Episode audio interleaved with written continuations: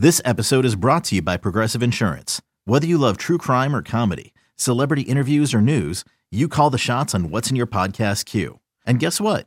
Now you can call them on your auto insurance too with the Name Your Price tool from Progressive. It works just the way it sounds. You tell Progressive how much you want to pay for car insurance, and they'll show you coverage options that fit your budget. Get your quote today at progressive.com to join the over 28 million drivers who trust Progressive. Progressive Casualty Insurance Company and Affiliates. Price and coverage match limited by state law. You could spend the weekend doing the same old whatever, or you could conquer the weekend in the all-new Hyundai Santa Fe. Visit HyundaiUSA.com for more details. Hyundai, there's joy in every journey.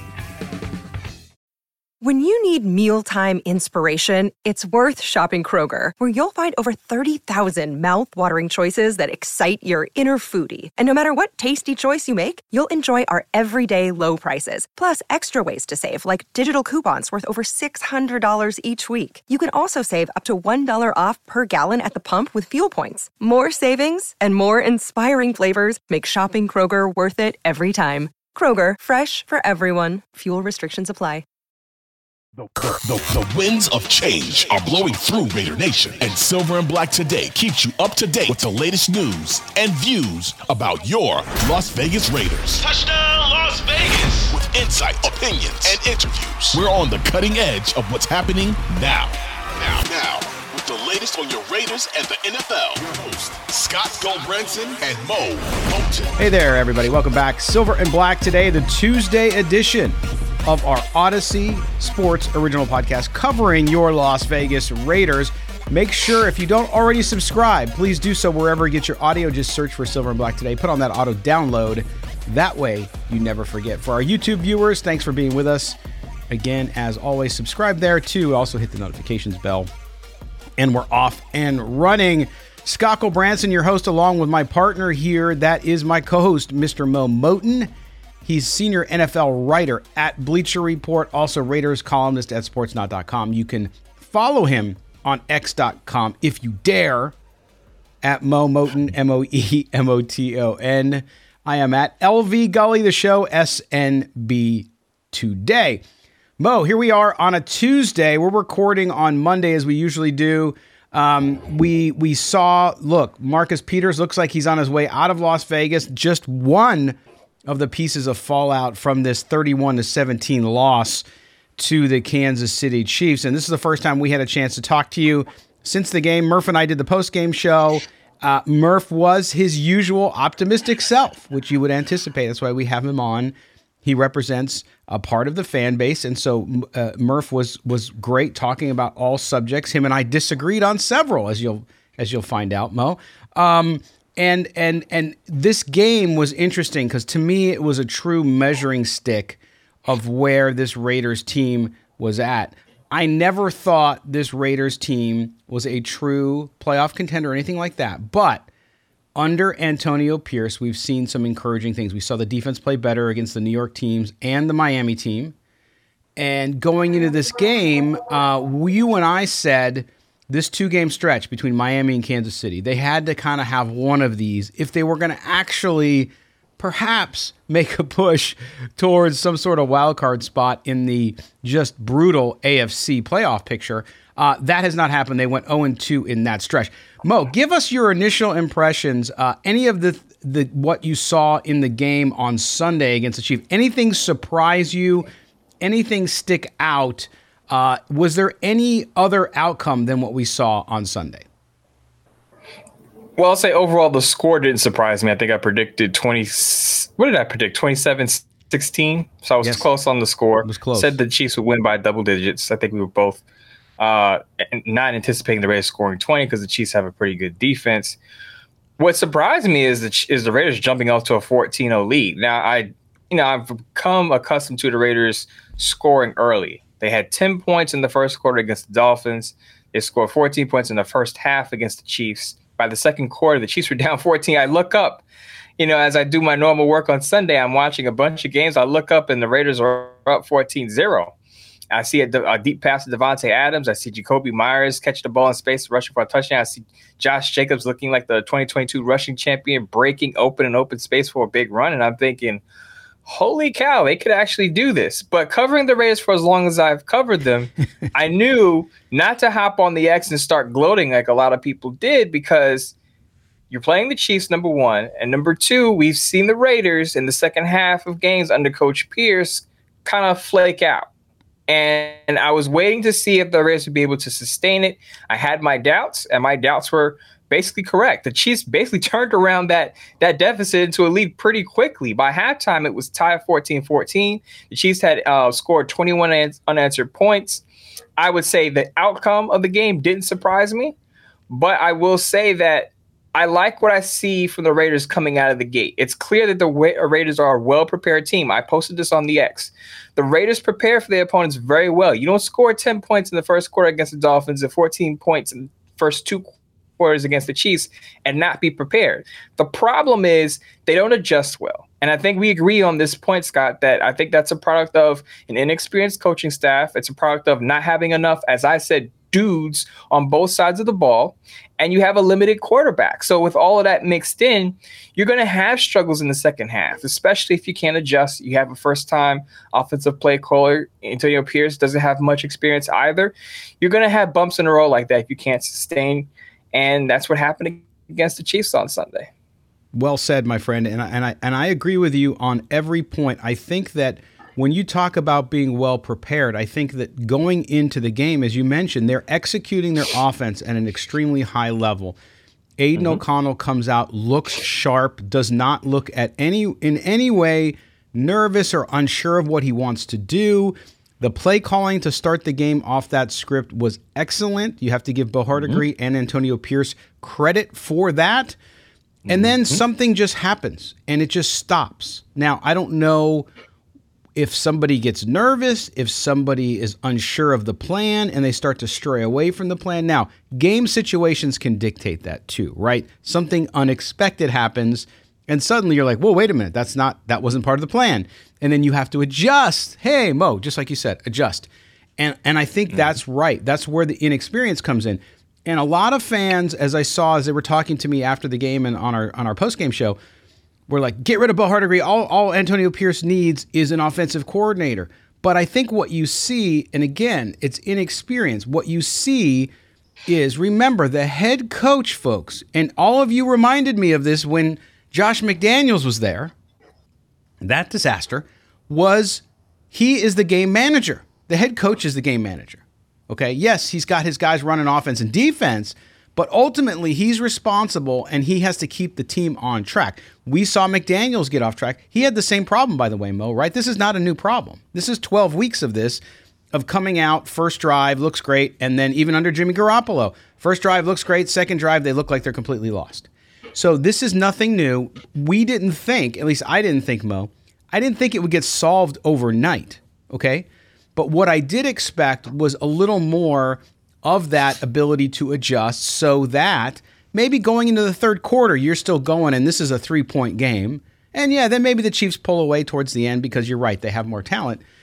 But that's what surprised me is that it seems like it's just the shelf life is a quarter and a half every game. And it's just crazy how it falls off a cliff. Now, people were to, oh, the Chiefs aren't that good. Dude, the Chiefs still have a top 10 offense, okay? And they have a top five defense. They're a good team, no matter how much you hate them. And I'm cool with the hate because it's Raider Nation. That's the way it goes. But you cannot take them lightly. They can put points up on the board. They've had their problems. Did you think Patrick Mahomes and that team would go six games without scoring in the second half? No, sir. They were going to get theirs, especially against the Raiders defense. So so yes, so I think you have the combination of not having the players depth, and then the inexperience of the coaching. Now, does that mean he can't be head coach in the future? No. Does it mean he should be head coach already because he's a cool di- guy, drives a 64 Impala, and listens to NWA? No, he's not. You, to me, you can't make a decision on it yet. That's why fans who are either he's done, he shouldn't be the coach, or fans who are, um, or people who are saying, even some folks in the media are saying it saying that he should be the coach, you should give him the job now, he's one of us, are wrong too. I think, Moe, we still need to see how the final five games play out. My answer to that is what's the rush to make him the head coach? you you still have five games left of the season. Like there's no reason to make a decision now. You wait until the end of the season, you see the results, and then you make a decision because one, you don't know who the other candidates are who are going to be available. Why are you making the decision now and you don't even know who's going to be available in the offseason? To me, that that would be a poor way to go about the head coaching search, making a decision before you even know who the candidates will be. so right. do you like if you're hiring someone, do you just make a decision when one person walks in the door without at least talking to the other five, six, seven candidates? I, I don't I don't know any good company that does something like that. Some people might though. I mean, listen, so, I, I get it. And we're gonna we're gonna devote the last segment of the show to talk about uh, Pierce, his staff, and the future because I think it, it deserves that. Um, back to the game, Moe. When you look at at at what you saw, to me, not only the the inability to adjust on both sides of the ball, by the way, but on offense, I, they come out, they're doing everything. I see, I see the thing that I've been just pining for, which are the short passes to help Aidan O'Connell get into a rhythm, right? You saw some of that starting out, including the quick slants to Davante Adams earlier, uh, they didn't get tight end. They didn't get Michael Mayer involved till later, which I still don't understand. But they did bring Josh Jacobs back out of the uh, backfield, out of the backfield, I should say, to catch passes, swing passes, right? So I thought like that's great. So so to me, you also put the quarterback, you put the offensive unit in a tough position when you're putting them in third and seven, third and ten, these longer situations where it's much easier to defend and the Chiefs, again, have a very good defense at all three levels. So I don't understand to me why, when they see what's sticking, and yes, you're going to get stopped sometimes, right? But when they see what's working and sticking, why they move away from it and go with a much more reserved offense that counts on big first and second down gains.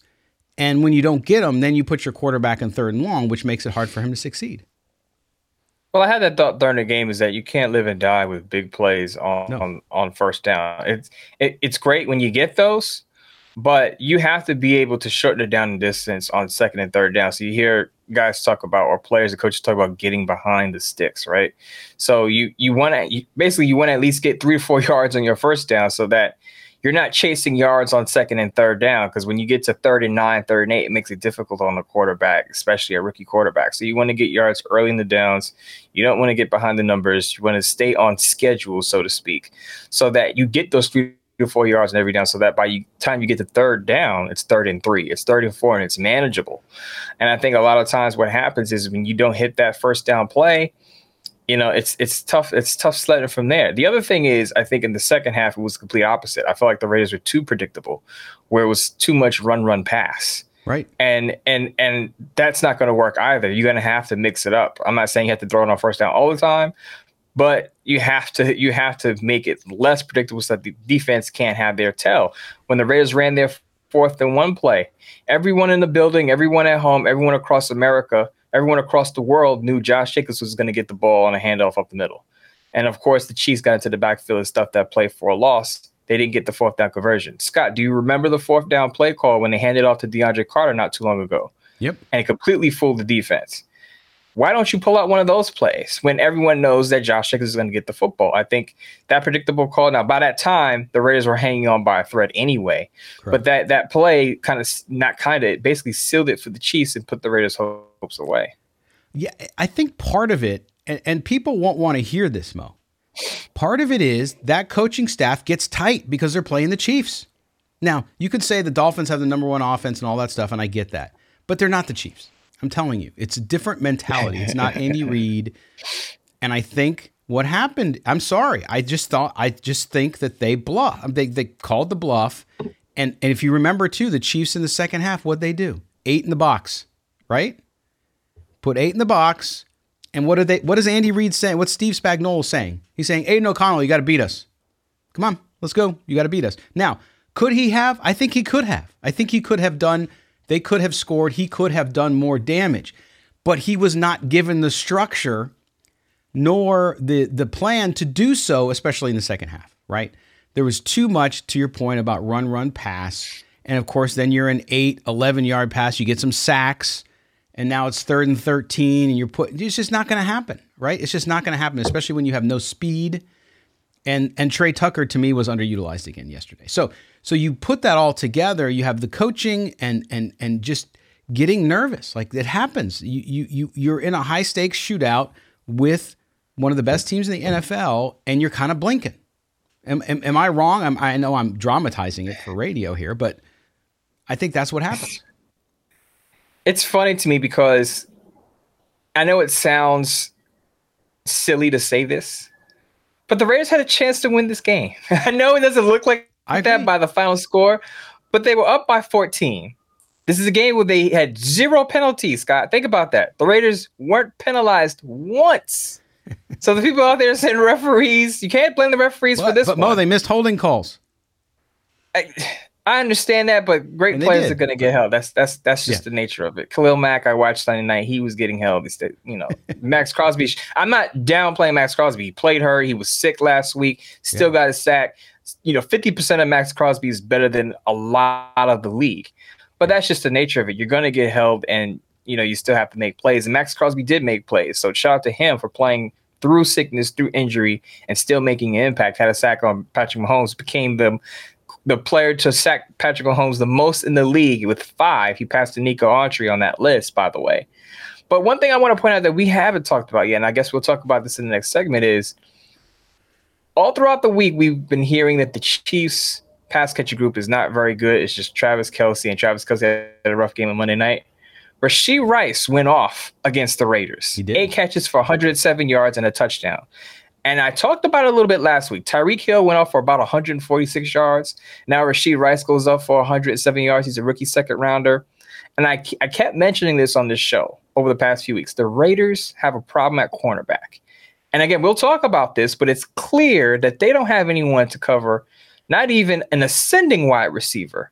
And I think that's part of the problem. Had the Raiders had a a solid, serviceable cornerback on the outside. Rashee Rice doesn't go off, and there's more pressure on Travis Kelce, and the Chiefs don't have such an easy time going up and down the field through the air with Patrick Mahomes throwing the football.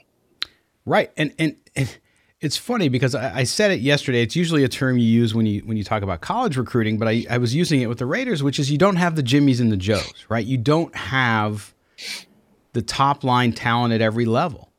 This is where I get in disagreements with people, Moe, about the roster. Oh, we just need a couple guys. No, no, you need, need a couple a guys at cornerback alone. Then you add in linebacker, you, you add in interior defense, and then you add an edge rusher. Yes, they drafted one. He hasn't done anything yet. We can talk about that in another show. Uh, but but they have lots of needs. Okay, and so uh, it's not to say that to be pessimistic at all. It's just the reality of it. And when you, to your point, you just encapsulate it so perfectly. When you have Rashee Rice go out there and have the type of game that he had, 107 yards, and universally the NFL was talking about how bad this receiver core was. It goes to show you you got a mm-hmm. long way to go. And that's why mm-hmm. I wrote a piece that you can read up on Sportsnaut, uh, a column where I said they got to focus on the future. And the reality is they're not near where they need to be. Does that mean that they're at square one? No. But there's a lot of work to be done. And so the future uh, is something that they should focus on, even with five more games to go. I'm not saying you give up, but you got to focus on that future. And that future means filling holes and getting depth because you have to have depth to win in the NFL. I'll give you the last word here before we hit the break. As far as what the team needs, and, and I see the disagreements with you and other people, but to me, I'm not giving up on Aidan O'Connell, but in today's league, you need a playmaking quarterback. The Raiders, regardless of what happens to Josh Jacobs, I said this on my Bleacher Report Live, they need an RB2, a change of pace running back. They need a cornerback. I just talked about that. They need a defensive tackle. You know, they need a right tackle. So right there, I just named five needs off the top of my head. So it's not a it's not just a couple or a few guys. It's a handful of guys they need to compete. Well, and you mentioned the big one, quarterback. And we're going to talk about Aidan O'Connell because Aidan O'Connell did well against the Chiefs. He could have done mm-hmm. better. Did he make mistakes? Of course he did. Everybody does. But – he I don't think he was put in the right position to do as well as he could have. So we'll talk about when we come back, but we'll also talk about whether or not after five starts he's anywhere close to answering the question of whether he's the answer or not. I'm sure we'll have an opinion on that. You're listening to Silver and Black today, an Audacy original podcast. We're coming back right after this. Don't go anywhere. With threats to our nation waiting around every corner, adaptability is more important than ever. When conditions change without notice, quick strategic thinking is crucial. And with obstacles consistently impending, determination is essential in overcoming them. It's this willingness, decisiveness, and resilience that sets Marines apart. With our fighting spirit, we don't just fight battles, we win them. Marines are the constant our nation counts on to fight the unknown. And through adaptable problem solving, we do just that. Learn more at marines.com. Another day is here, and you're ready for it. What to wear? Check. Breakfast, lunch, and dinner? Check. Planning for what's next and how to save for it? That's where Bank of America can help. For your financial to dos, Bank of America has experts ready to help get you closer to your goals. Get started at one of our local financial centers or 24-7 in our mobile banking app. Find a location near you at bankofamerica.com slash talk to us. What would you like the power to do? Mobile banking requires downloading the app and is only available for select devices. Message and data rates may apply. Bank of America and a member FDIC. What up, y'all? It's your boy Danny Green, three-time NBA champ. You either rooted for me or rooted against me. Join myself and my co-host Harrison Sanford on the Inside the Green Room podcast. It's a podcast that brings you never before told tales from the locker room to candid interviews with basketball legends to breakdowns of what's happening in the NBA right now. Whether you're a diehard fan or casual about your hoops, this podcast brings you the game like never before. Follow Inside the Green Room on the Audacy app or wherever you get your podcasts.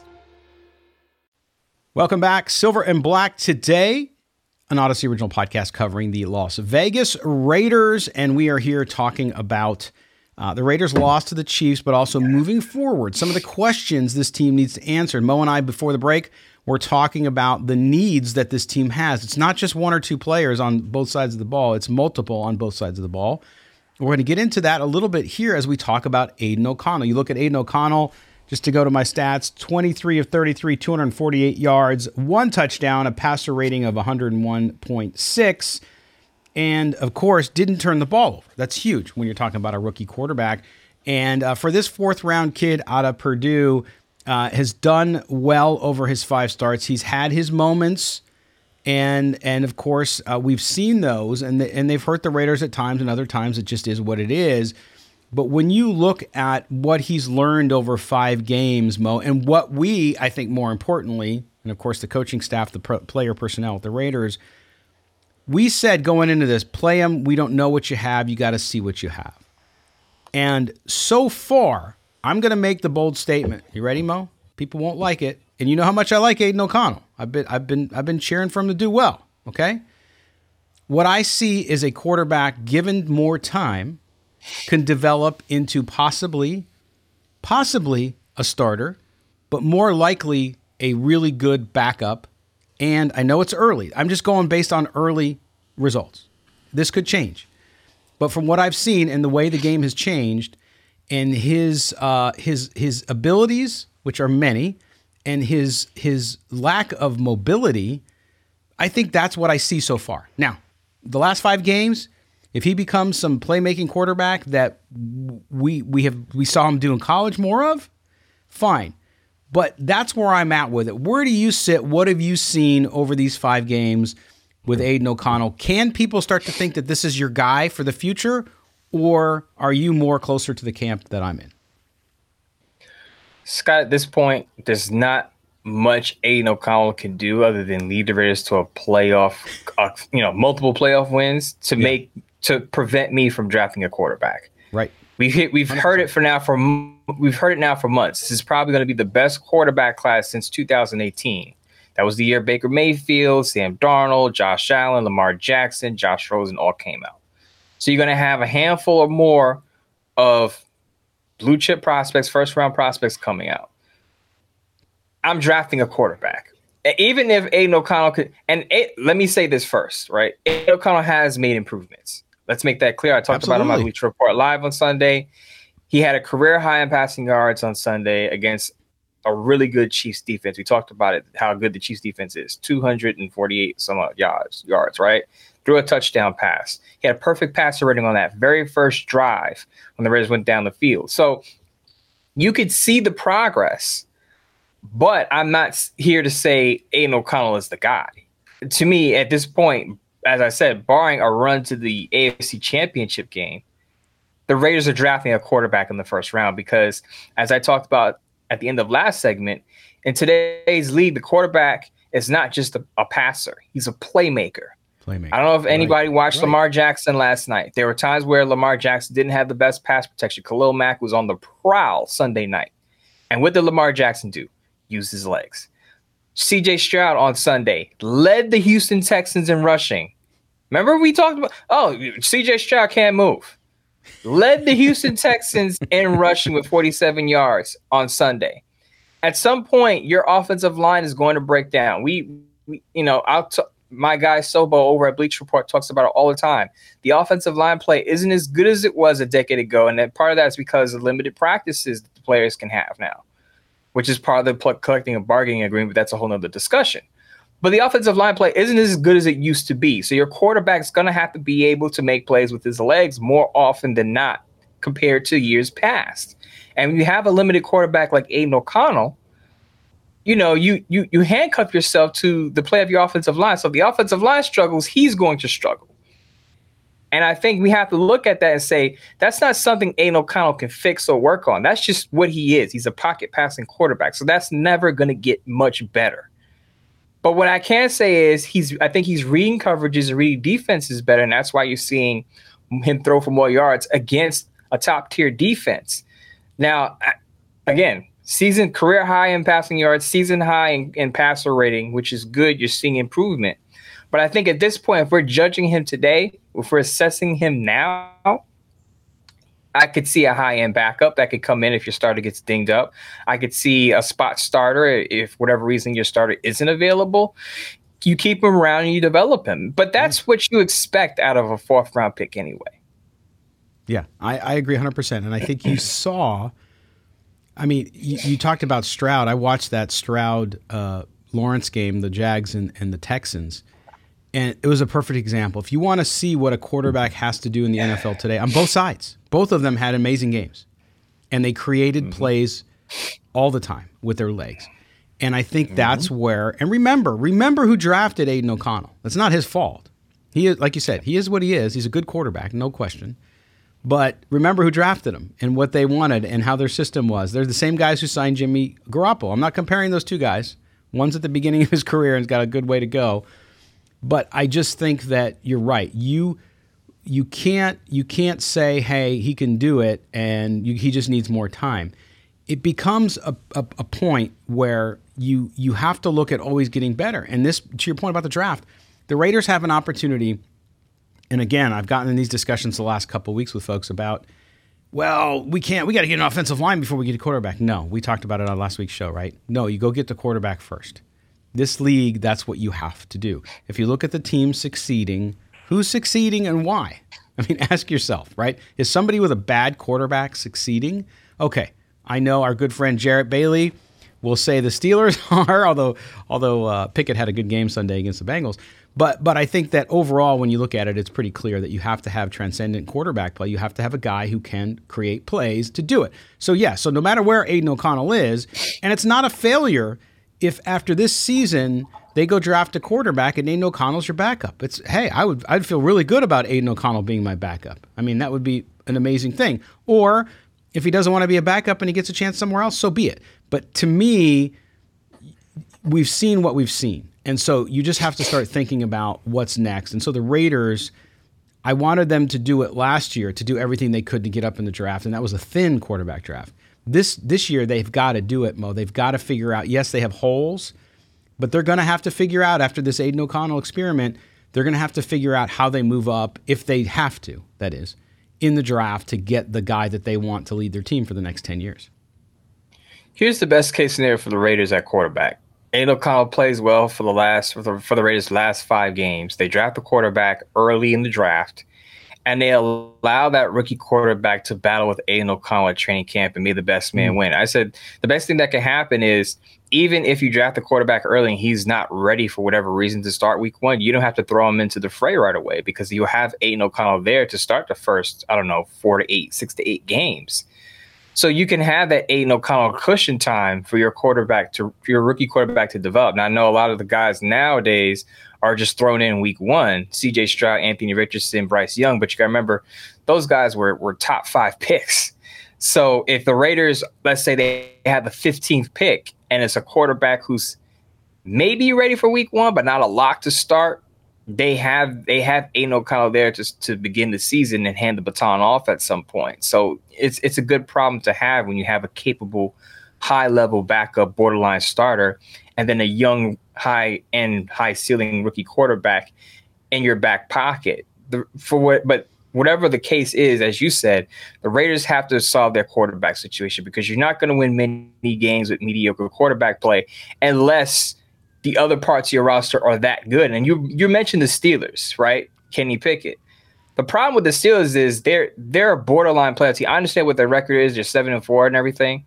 But even Jarrett Bailey will tell you, and you can just look at his you know his social media. He says it when the Steelers going to play good teams in the AFC they, they have no shot because their limited quarterback play. And that's, yes. and it's just the truth. Unless yes. you have the the 85 Bears defense or the 2000 Baltimore Ravens defense, you're only going to go but so far with a strong defense. You need to get your quarterback, find your franchise quarterback and move on from there. No question. And and you look at it this way too. And here's where I think and and the last two topics of conversation, of course, we're going to close the show uh, after the next break talking about the coaching situation. But the other thing here too is drafting a quarterback. So I'm going to assume, I uh, the, just reading tea leaves, Moe, that Champ Bailey is going to get the job. He's going to get the job. Champ Kelly. Champ Kelly. Me. Champ Bailey. talking about players. Champ Kelly uh, is going to get the job. Okay. Uh, I for some reason I believe it because we heard Mark Davis said he wanted to hire him originally, but then the whole McDaniel Ziegler thing happened. So I, I'm going to go on that assumption, and I'm going to go also on the assumption that hey, you still draft a quarterback, right? Um, even with the needs you have, but you don't know for sure who your coach is. You don't know what system you're running, right? So, so there's a little bit of dependencies. There's a little bit of kind of yin and yang here when you're talking about the future of the quarterback position. There's already been stories floated, including from our good friend Vinny Bonsignore, about Champ Kelly. Champ Kelly drafted Justin Fields. The Bears are going to get rid of Justin Fields. So you could be in a situation where you have uh, a Justin Fields and a rookie, depending on what they do with the contract coming over from the Bears. It's a whole different situation, unless Champ Champ Kelly says, "I'm committed to Justin Fields as our long-term viable starting quarterback." That could happen. It, it could happen. I like Justin Fields. I don't know if he's the answer. We'll see. Chicago's such a terrible situation. So there's a lot of moving parts, and we don't know. It's hard to even guess, Moe what the answer will be at quarterback because we don't know permanent positions yet on GM, on head coach, and what the future looks like for the Raiders. Aidan O'Connell, does he play a part of it? Absolutely. I think he'll be in camp. It's cheap. He's there. He's under contract. He'll be there for the Raiders, who he'll be competing with. And I love that you brought that up because I think that's what has to happen. No matter who comes in, it has to be an open competition. That's the best way to do it, I think, with quarterbacks uh, coming in, especially young ones. So, so there's a lot to consider here before they make that choice and before they decide which direction they're going to go. Connecting the dots very well there. I like the Justin Fields idea. I know some Raider fans don't. I, I, I'm still a Justin Fields believer. I don't know how so many are out there because the Bears have have not been good this year, but I think I think Justin Fields is a starter in this league, and I think if put in a good situation, he can flourish. My one concern about Justin Fields, my biggest concern, I should say, is can he stay healthy? Because he's been yes. dinged up because he he moves he moves out of the pocket a lot. He has the mobility that I like. The problem is he's been hurt. He was hurt last year for a stretch. He was hurt this year for a stretch. So he's got to stay healthy. But I think Justin Fields could be a star in this league. And if Champ Kelly is going to be the the full time GM, I could definitely see a Bears Raiders deal where Justin Fields comes to Las Vegas and they still, I would still draft a quarterback. If so maybe I. not in the 1st round, maybe in this, maybe in the second round. I would still have some competition because then you have Justin Fields, you have Aidan O'Connell, and then you have a rookie quarterback. And as I said, may the best quarterback win. You keep bringing in quarterbacks until you find your guy. Absolutely. And by the way, I wouldn't I wouldn't be opposed to the Raiders uh, for future compensation moving up and and getting getting another second round pick or another first round pick if they can, a low low first round pick for future compensation so that you can get your quarterback and something else, defense or offense, offensive line in that first round. Heck yeah. We'll have plenty of time to talk about that once we get to February. Um, mm-hmm. But but anyway, but that to me is also important, and that's why, as much as people like Antonio Pierce, I don't think you can commit to him because you have all these other things that you have to do. Now, you could say bring in a great OC. Who's going to come to the Raiders that's a proven OC that's a a, a quarterback uh, whisperer? We don't know. I don't know that there's anybody out there or that Antonio Pierce knows them or that he could get them there, number one. So when you talk about the coaching situation too, knowing that you're going to probably bring in a quarterback or two and the future of your offense could be different – boy, you, you want to make sure you have the right guy to do that. And so, whether that's Antonio Pierce or somebody else, it's going to be a tough decision. When we come back from the break, we're going to talk more about the coaching situation and why, as much as you like him, you just got to wait and see what happens with Antonio Pierce. Is he the guy? Can't say that he is, can't say that he isn't yet. Is there indications that he is? Sure. Is there indications that he's not? Yes. We'll talk about both when we come back here on Silver and Black today, an Audacy original podcast. Don't go anywhere. Welcome back to the home stretch here on Silver and Black today, the Tuesday edition. Moe Moton, Scott Gulbransen back with you, talking all things Las Vegas Raiders football. Do us a favor, please subscribe to the podcast wherever you get your audio. If you're with us on YouTube, hit the subscribe and the notifications bell, and we will jump in there and have fun with you in the chat. Thanks for all being there, and thanks for your support here of Moe and I on the show. Moe, we were talking about Coach Pierce on the way out uh, of the last uh, the last break, and whether or not he's the guy we don't know yet. But to me, I look at it this way: two and two. He beat two bad teams. He lost to two good teams. Okay, so take take that for what it's worth. Now you get the bye. He's going to get a week to look at how things have gone over four weeks. Okay, and the t- entirety of the season too. Obviously, his coordinators are the same for the most part. And he now can make adjustments and decide okay, here's the plan of attack for the last five games of the year. What are we going to do differently? Are there th- changes that we're going to make from a lineup perspective? We talked about obviously Marcus Peters on his way out the door. Are there other changes? Are we going to see some of these younger players involved? If I'm Champ Kelly, I'm I'm interjecting myself to say, "Hey, AP, we got to see what some of these kids got. We got to see what Sylvester has. We got to see more Tre Tucker. We got to get the, which will require more creativity and aggressiveness on offense. So in my view, Moe, he's now got it was it was a nine game audition. Now it's it's reduced to a five because I think at 500 the jury's still out. I think we don't know yet. You can root for him to succeed. Great. That means you're rooting for the Raiders to succeed. Nothing wrong with that. But this becomes almost like a mini season. You got five games left, couple tough ones on there, and then other games that are winnable. Okay.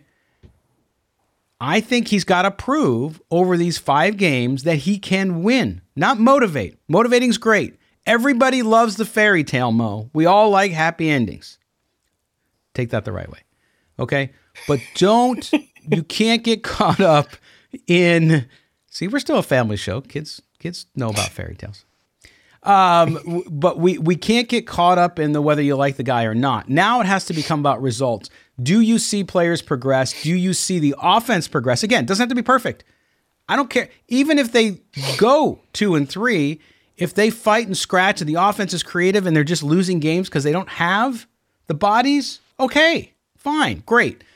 But I think that's what we have to see. We have to see that he can prove that he can adjust that he can change things over a bye week and get better at managing game and managing the talent he does have. So I'm going to talk to the people who have done hiring in their lifetime because I've had to hire people. Believe it or not, I've had to hire people in my lifetime, right? Do you hire a person without looking at their complete resume? Do you just look at half the resume of the first page? I know a resume is supposed to be one page these days, but do you just look at the cover letter and say, oh, we're going to hire this person. Because as right now, Antonio Pierce's resume is incomplete. It, it's you just talked about it. There are five games left in the season. Why are the Raiders? Why should the Raiders make a decision on a head coach when you still have a third of the season left? Now they have a bye in there, but they have to make some changes as we, talked about, maybe to their offensive and defensive uh, personnel. So there's some coaching that has to be done even on their bye. So you have a third of the season left and some decisions to make. Let's see what those decisions result in. How do the Raiders fare in the last third of the season before we start crowning a guy to be or not to be head coaching material? So again, I want to see the complete resume before I make a decision on on a, a major hiring. And I think that's a fair assessment. The people out there who want to just make him the head coach now, I think a lot of that is because he's homegrown. He's from Compton. He grew up a Raider fan. So you want to see him succeed, which is fine. Sure. But when you're making a big boy decision, as Mark Davis is going to have to make in this offseason, you have to let it play out. You have to let the mm-hmm. season play out because it's still a, a, a meritocracy. It's still a results based business. You want wins. At some point, the moral victories run out and it gets stale. You're tired of just competing. You want to win football games because we're not in the business of, oh, we were close. Oh, we were competitive because that doesn't help you keep your job. Winning football games helps you keep your job. Sim- is yes. that simple? No, it, it, I, I agree with you 100%. And, and, and I think it's not, it's not a light thing to talk about how I think Raider Nation looks at Antonio Pierce as one of their own. Although I'd never heard really anybody talk about him until this happened and they found that out. But that's okay. You find out what you find out. But I get that. You want to pull for somebody, you feel like they're one of you, right? And so the relation there, I get that. And there's nothing wrong. There's nothing wrong again, he's he's your head coach. If you're a fan, he's your head coach. You want him to win, not just because you want him to do well, but because you want your team to win. So I get that. Mm-hmm. But to your point, you have to be able to go out and prove it. And I don't I saw a lot of people that I respect say, "Oh, he just needs an offensive coordinator." Really? How do you know that? Has he managed a game well? Has he managed a team through adversity towards wins and overcome those? Has he made adjustments? Well, if his offensive coordinator was better, guess who makes the final choice and decisions? I mean, yes, he's calling the plays, but you don't think an offense, you don't think Antonio Pierce can go over to Bo Hardegree and say, "Hey, Bo, uh-uh, that stuff you're doing, forget about it. I want to go this direction." He can. He's the guy. He's the head guy. He's the CEO of the football operation on the field. Okay? That's part of being a head coach. It's not just standing there and looking agitated. You, you you're in charge of it all and you can overrule your offensive defensive coordinator and dictate the way the game plan is put together. That's that's one of the, the core jobs too. So to me, there's not enough there to to for me to say, yeah, he should be a coach, or if he had the right offensive coordinator, he'd be fine. No, I I, I don't know. I don't know that, right? He did a great job coaching up those linebackers in his job as a position coach. We saw improvement on the defense before this week when they were just outmanned and outgunned, and Maxx Crosby wasn't 100%.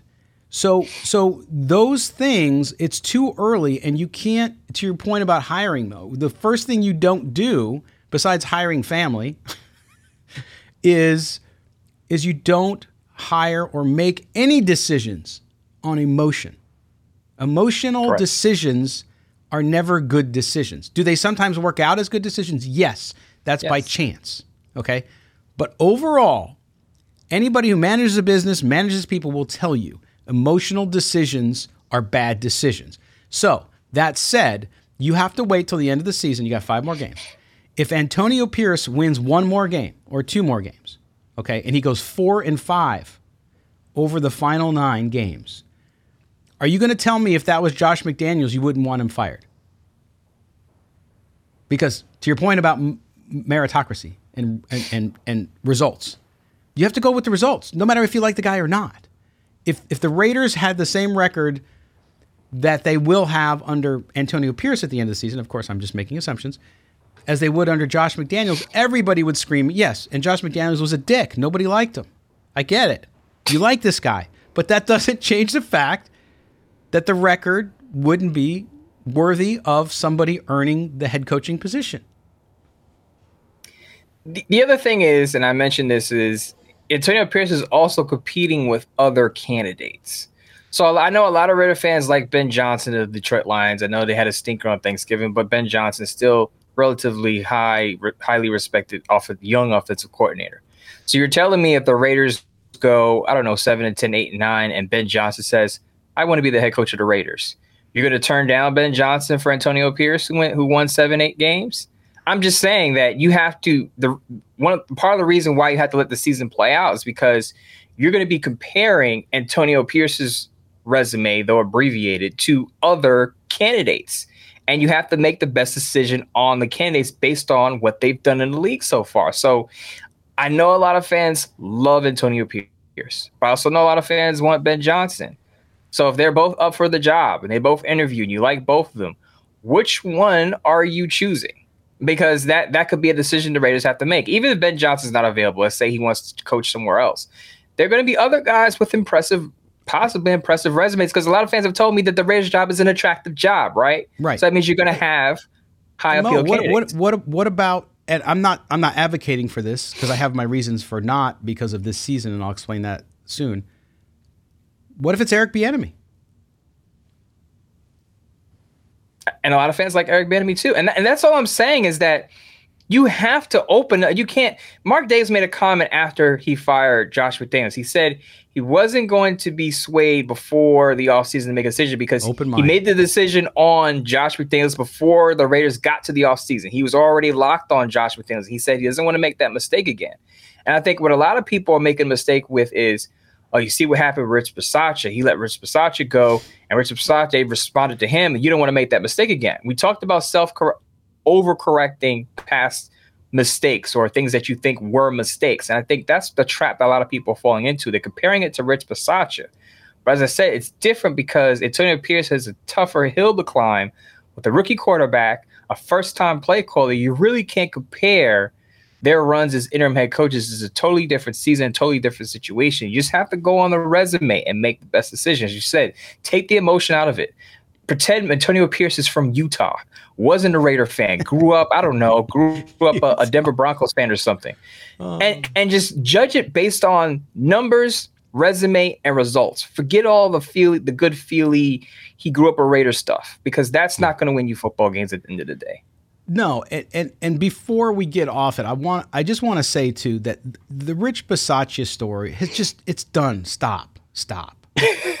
because here's the deal, and I know a lot of the national media too. I, I hear it this year during games.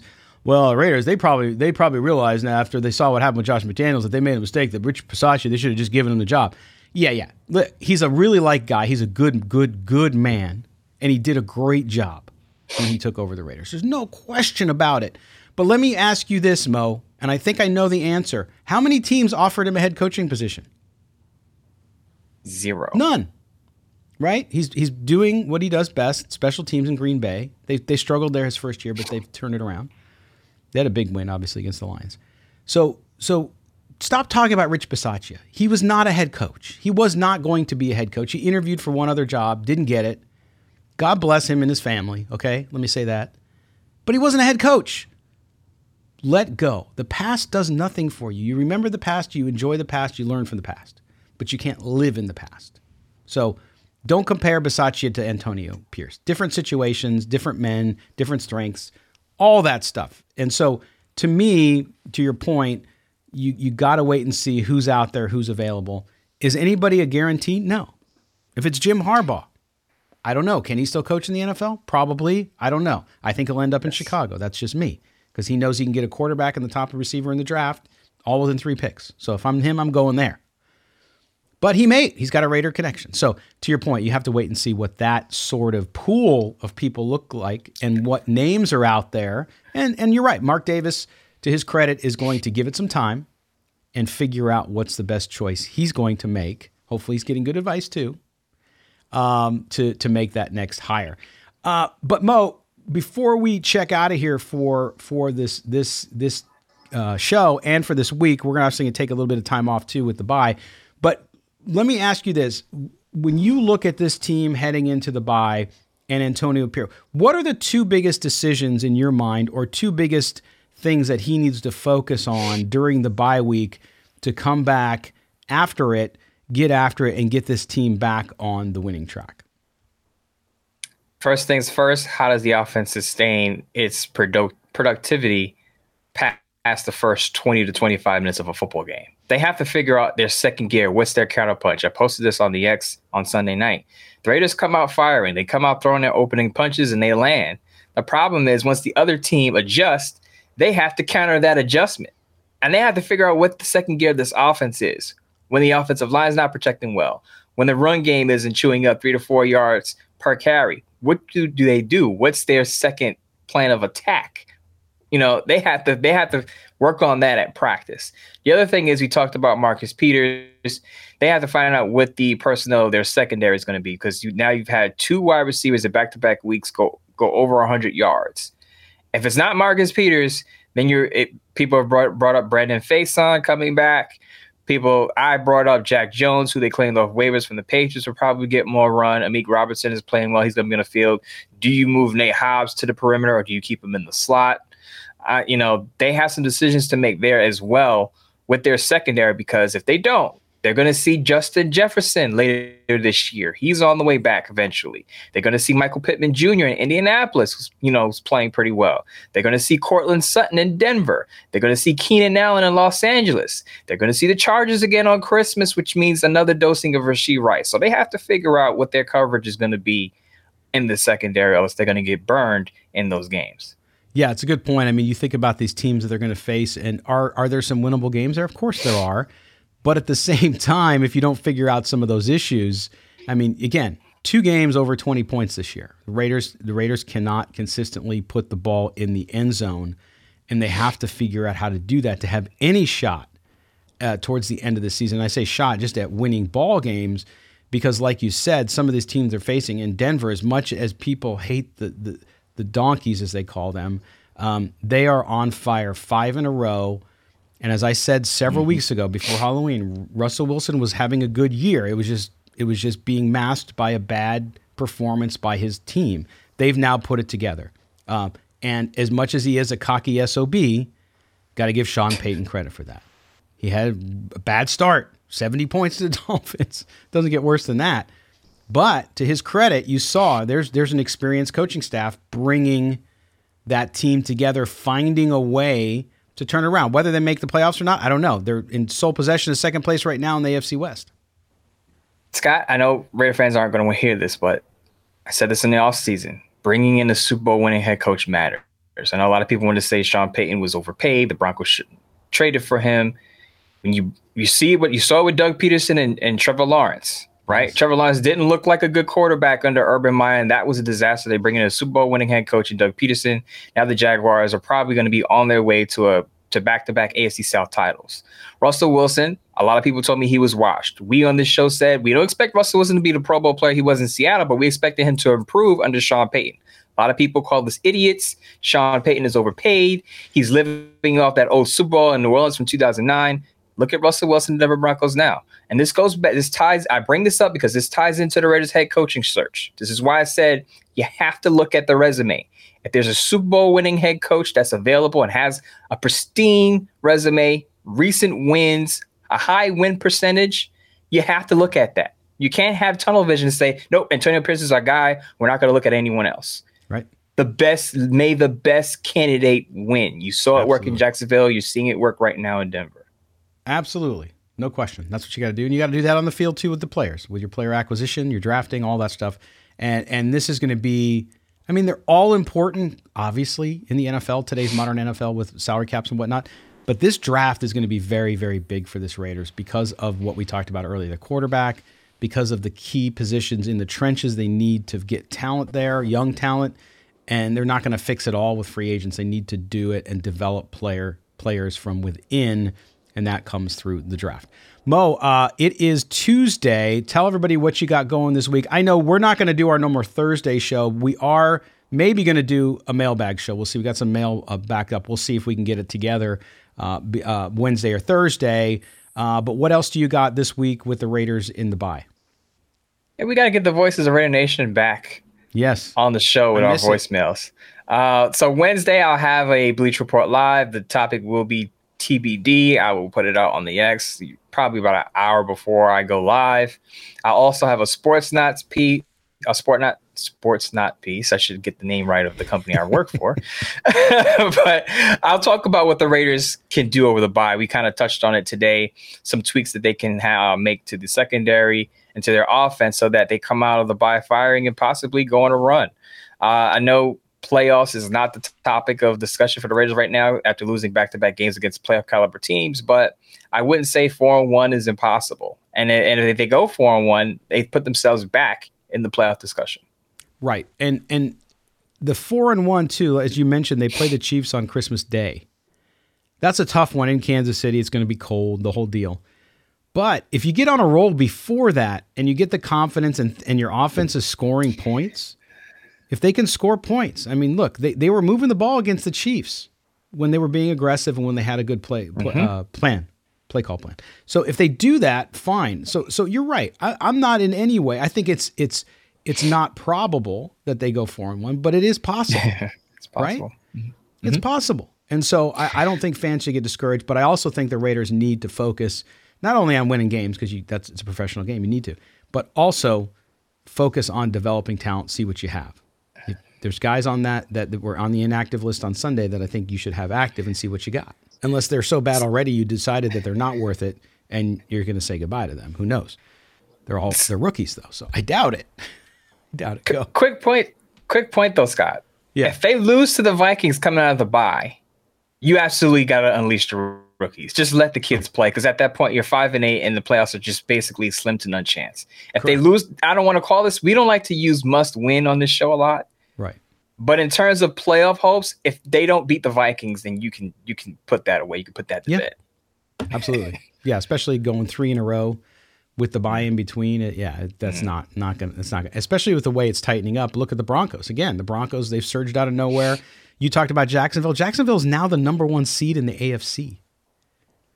Who would have thought, right? Now you got the, the, the Ravens, they're obviously playing really well too, uh, especially that defense. Imagine that. So, uh, guy, that Patrick Queen guy's pretty good. Yeah, I saw him last night make a play. I'm, I'm, I'm, I'm, someone on the show was calling for the Raiders to trade for him. I don't know who it was. Yes, yes, didn't happen. Dave Ziegler was too busy uh, looking for uh, diamonds in the rough, I guess. I don't know. Who knows? Or looking for a new uh, job. But anyway, make sure you check out Moe's work there on Bleacher Report and also on Sportsnaut and check out his live show on Wednesday. It's always a good time in there. So download that Bleacher Report app so you can check it out. All right, we're going to check out ourselves. We're going to enjoy a little more time this week. So, like I said, we're going to Moe and I will work together. We'll get a mailbag show, even if it's a shorter one, because we do. I do have a backlog of mail and voicemails. So I think that's what we'll come back at you with because nothing to analyze this week. The Raiders are not playing. So we'll just have some fun and good times. And maybe I'll even throw some wild and wacky food questions at Moe and see what he comes back with because everybody loves your food takes. So we'll, see what happens. Love is the new hate, I guess. I love it. All right. For our producer, Mike Robier, for Moe Moton, I am Scott Gulbransen. This has been Silver and Black today. Have a great week, everybody, and we'll get back to you soon with that mailbag show. Enjoy the bye week off. Enjoy your Sunday uh, without the Raiders. I know it's tough, but I know you'll find something fun to do. From all of us here to all of you, have a great week.